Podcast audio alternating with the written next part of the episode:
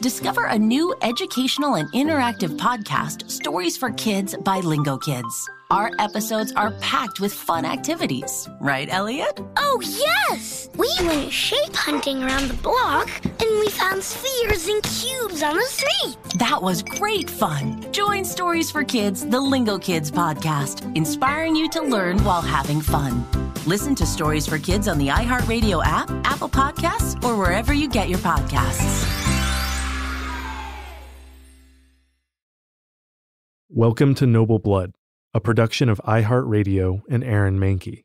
Listener discretion is advised.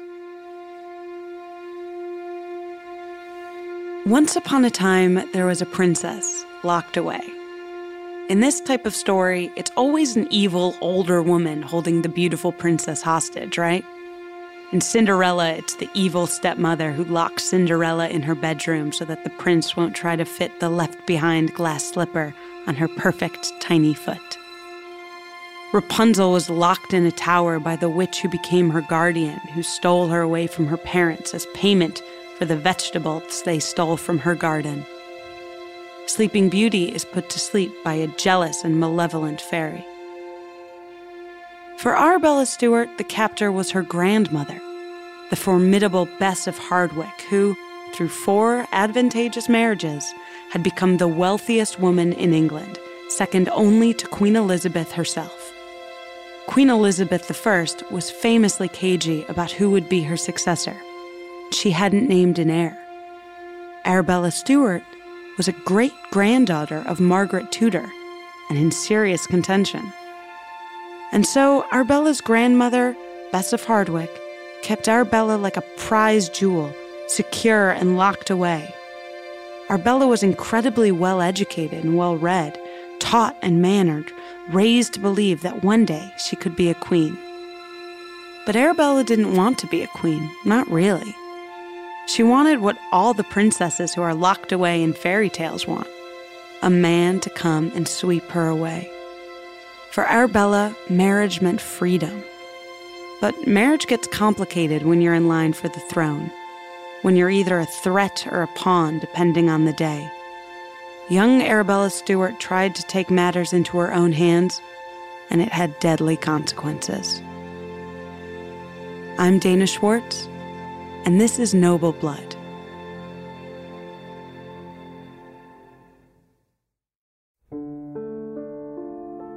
Heirs are always a tricky proposition for monarchs. On one hand, they're essential Producing heirs is the only real way of ensuring your dynasty, of making sure your blood continues to rule after you're gone. But as soon as you name your successor, you have a target on your back. There was probably no one who understood that better than Elizabeth I. Elizabeth had watched her sickly brother, Edward, become king, followed by their sister, Mary. Their father, King Henry VIII, had named in his will that Elizabeth then would follow after Mary, and Mary was massively unpopular. She was Catholic and took to burning Protestants at the stake. Almost as bad, she married a Spaniard. And so, even when Mary was queen, people had started looking around the corner for who would come next. There were a number of unsuccessful rebellions to put Elizabeth on the throne before her time. And up in Scotland, Elizabeth's first cousin, Mary Queen of Scots, was overthrown in favor of her own son, next in line, who became King James VI. So Elizabeth understood what a dangerous proposition it was to give unsatisfied subjects someone else, someone better maybe, to look forward to. And so, as Elizabeth grew older and it became apparent that the Queen would not marry and produce children of her own, she refused to name who would be the one to follow her on the throne of England. She knew as soon as she did, she would cede some of her power. She would become a royal lame duck. But someone would need to be the next ruler of England. Young King James of Scotland was the logical choice. I'm warning you now, we're going to get into the family tree a little bit, so bear with me. James's parents were Mary, Queen of Scots, and her husband, Lord Darnley. Both Mary and Darnley were descendants of Henry VIII's older sister, Margaret Tudor. Mary from her first husband, and Darnley from her second. Yeah, they were cousins, but that sort of thing was to be expected. So, their son, James's claim was pretty strong. But he was also born in Scotland. He was a foreigner. A lot of subjects wanted someone a little more homegrown. Arbella Stuart's father was Lord Darnley's younger brother, which meant that she was also a descendant of Margaret Tudor. Sure, her claim was a little less strong than James, but again, she was born in England. And strength of family claim wouldn't matter quite so much if Elizabeth explicitly declared that she was her successor. And sometimes that's exactly what it seemed like Elizabeth was going to do. But Arabella was more valuable to Elizabeth as a possibility than a certainty, especially as a threat to keep James VI in check, in case he began to get cocky or was thinking about getting too mad about Elizabeth executing his mother, Mary, Queen of Scots. Arabella was right there as a reminder that his ascension to the English throne wasn't guaranteed.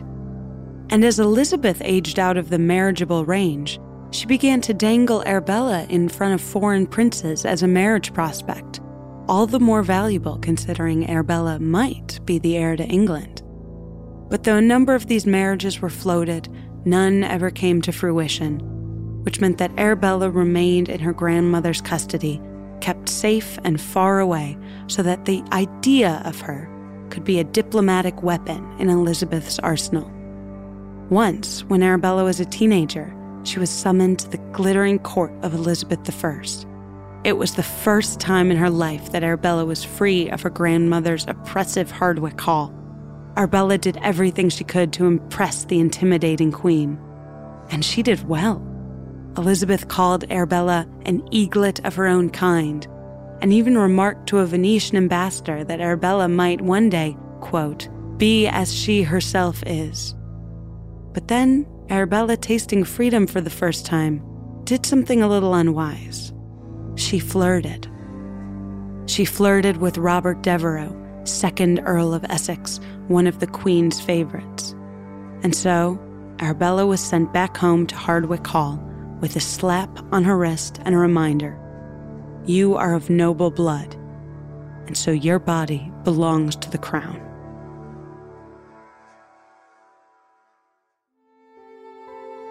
For 10 years, Arabella lived in all but exile at Hardwick Hall. It was a decade of strict education, restricted walks and privileges, few visitors, and fewer friends. Her only escape would be marriage, but there was no indication that one would be coming at all. In the prime of her life, she was a pawn put back safe in the box. Desperately lonely, Arabella did the one thing she could to contact the outside world she wrote letters. She wrote increasingly mad, slightly frantic, seemingly manic letters. She claimed in a letter to the Earl of Hertford that she was engaged to his grandson, Edward Seymour. Now, the Seymours were also a noble family with valuable royal blood. They were descendants of Mary Tudor, King Henry VIII's younger sister. A match between Arabella and Edward Seymour would definitely strengthen her claim to the English throne. But that match made behind the Queen's back was all but treason. Edward's grandfather reported the letter to the Queen.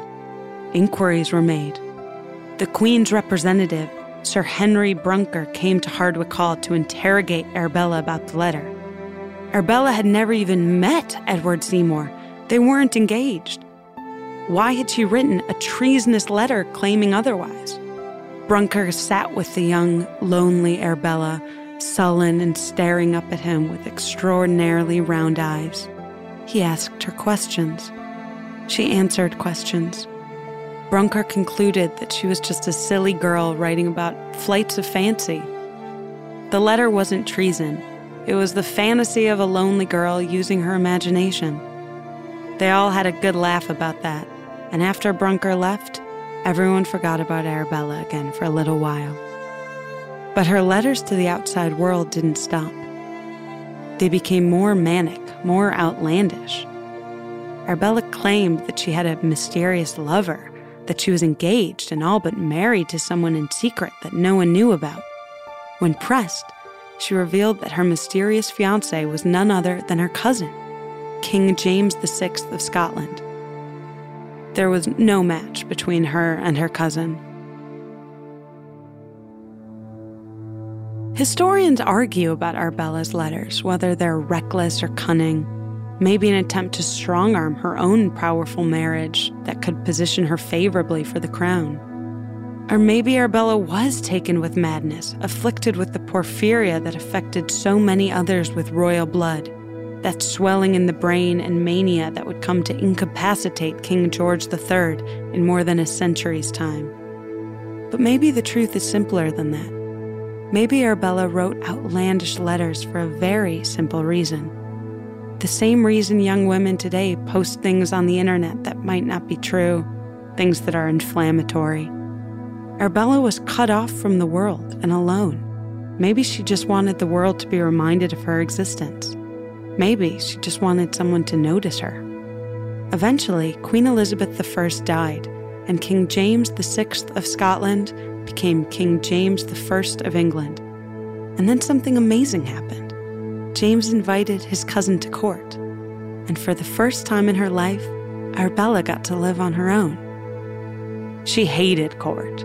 She hated the drunkenness and the promiscuity, the handsome young boys vying for the king's attention, following him back to his rooms. But she was free. At least she was, until she made a tragic mistake.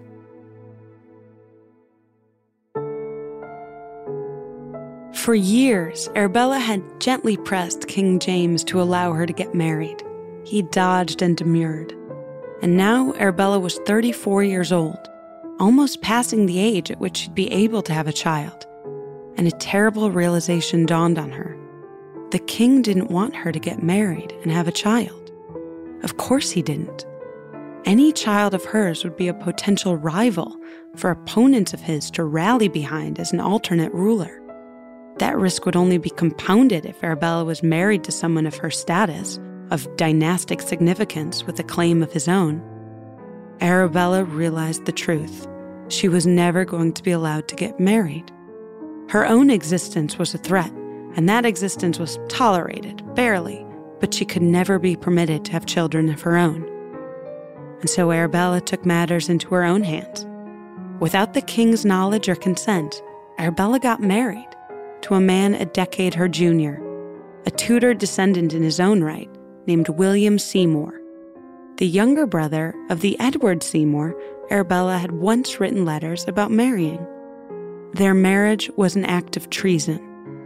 It was also an act of love.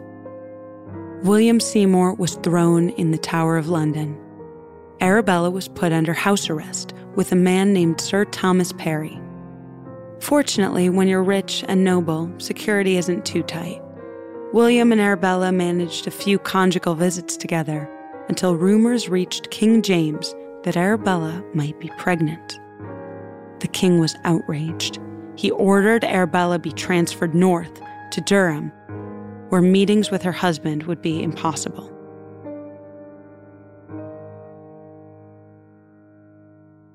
The days before her transfer were her last chance. Arabella and William needed to run away to the continent, to safety, to be together. On the day of her scheduled departure to Durham, Arabella told her captor that she was too sick to move. She lay in bed, refusing food and water, and said she couldn't even support her own weight on her two legs. If you want me to come with you to Durham, she said, you'll have to carry me. Sir Thomas Parry didn't know what to do. He summoned a doctor who agreed that, yes, the young woman's pulse was weak. And Parry wrote to the king, who signed and permitted Arabella's transfer to Durham delayed a few weeks. While the party was distracted, Arabella put on hose, a man's doublet, a black hat, a sword, and boots. She slipped away from the house when no one was looking. Disguised as a man, she and a few loyal servants set out for the coast where she would meet with her husband, and they together would catch a ship to France. Arabella made it to Blackwater, their meeting spot, without any trouble. She and William were supposed to meet there at 8 to catch a ferry to Leith, from which they'd leave to Calais. 8 turned to 8:30. No sign of William. 8:30 turned to 9. Arabella's companions were getting restless. They pleaded with her to just leave down the river with the French ship captain who was ready to take them. Just a little bit longer, Arabella begged. At 9:30, Arabella finally left the inn they were staying at, and slowly they made their way down to Leith, where they boarded the boat they had reserved to take them to France. But again, William was nowhere to be seen. Again, Arabella begged for the team to linger just a little bit longer. The boat was boarded, ready to go, and soon the winds were going to change and keep them from leaving at all. But Arabella refused to leave without her husband. William actually had made his escape from the Tower of London as they had planned. Wearing an apron, a wig, and a big bushy fake beard, William had disguised himself as a caterer and made it onto a horse. But there had been trouble, and he had been held up and hadn't been able to make the rendezvous at Blackwater. And so he had found his own ship to take him to Leith. But when he heard about the changing winds, he bribed the ship to take him straight to Calais in France. He figured that Arabella would meet him there. William's escape from the Tower of London made its way to King James, who sent his men to give chase. They didn't find William, but they did find Arabella, still aboard her ship, waiting for her husband, who was already gone. By then, the winds had changed, and they couldn't outrun the English ships coming to capture her. The English ships fired, and Arabella surrendered. Arabella was imprisoned in the Tower of London, where she fell ill and refused all food and care. She died five years later, emaciated and alone. A princess in a tower, imagining that her husband would come and rescue her. He never did.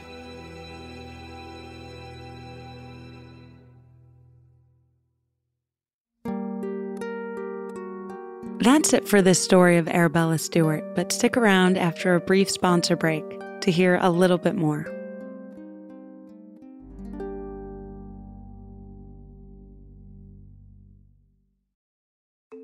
The weather is getting warmer, so it is time to say goodbye to your jackets and heavy sweaters. Hello to shorts and tees. If you are anything like me, you have this urge around this time of year to completely overhaul your wardrobe, but ideally you want to do that without spending a fortune. Luckily, I found Quince. Now I've got a lineup of timeless pieces that keep me looking effortlessly chic year after year. They have these amazing European linen dresses, blouses, and shorts from $30, washable silk tops, timeless 14 karat gold jewelry, and honestly, my new favorite pair of summer sunglasses I got from Quince. Get warm weather ready with Quince. Go to quince.com slash noble for free shipping on your order and 365 day returns. That's Q-U-I-N-C-E dot com slash noble to get free shipping and 365-day returns. quince.com slash noble.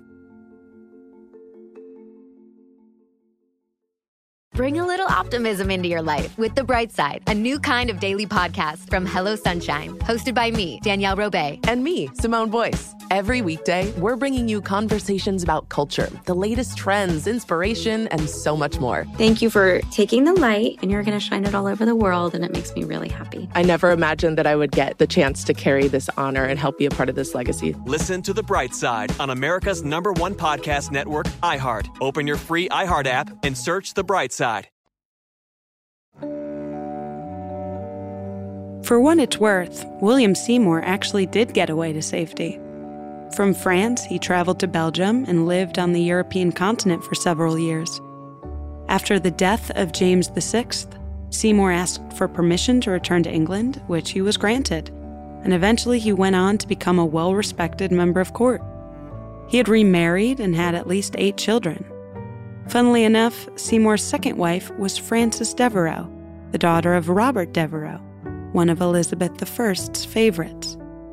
Devereux had been that man that Arabella had been scolded for flirting with at court a lifetime ago. About 15 years before Arabella Stuart made that ill fated decision to marry William Seymour in spite of her family's wishes, William Shakespeare wrote a play about similar circumstances. He wrote about a woman in love with a man and a man in love with a woman, a forced exile, a faked illness, and a daring escape. It's a play where missed communication and wrong timing has tragic consequences. I'm speaking, of course, of Romeo and Juliet. But there's another, slightly less well known Shakespeare play in which a young, virtuous woman of noble blood marries her lover only to have that marriage dismissed by the king. Coincidentally, like Arabella Stuart, the young woman in the play, named Imogen, is also forced to disguise herself as a man. That play is called Cymbeline, and it was written in 1611. 1611 just so happens to be the exact year that Arabella Stuart made her daring escape to reunite with a man that she was finally allowed to call her husband. Noble Blood is a production of iHeartRadio and Aaron Mahnke. The show is written and hosted by Dana Schwartz and produced by Aaron Mahnke, Matt Frederick, Alex Williams, and Trevor Young. Noble Blood is on social media at Noble Blood Tales, and you can learn more about the show over at noblebloodtales.com. For more podcasts from iHeartRadio, visit the iHeartRadio app, Apple Podcasts, or wherever you listen to your favorite shows.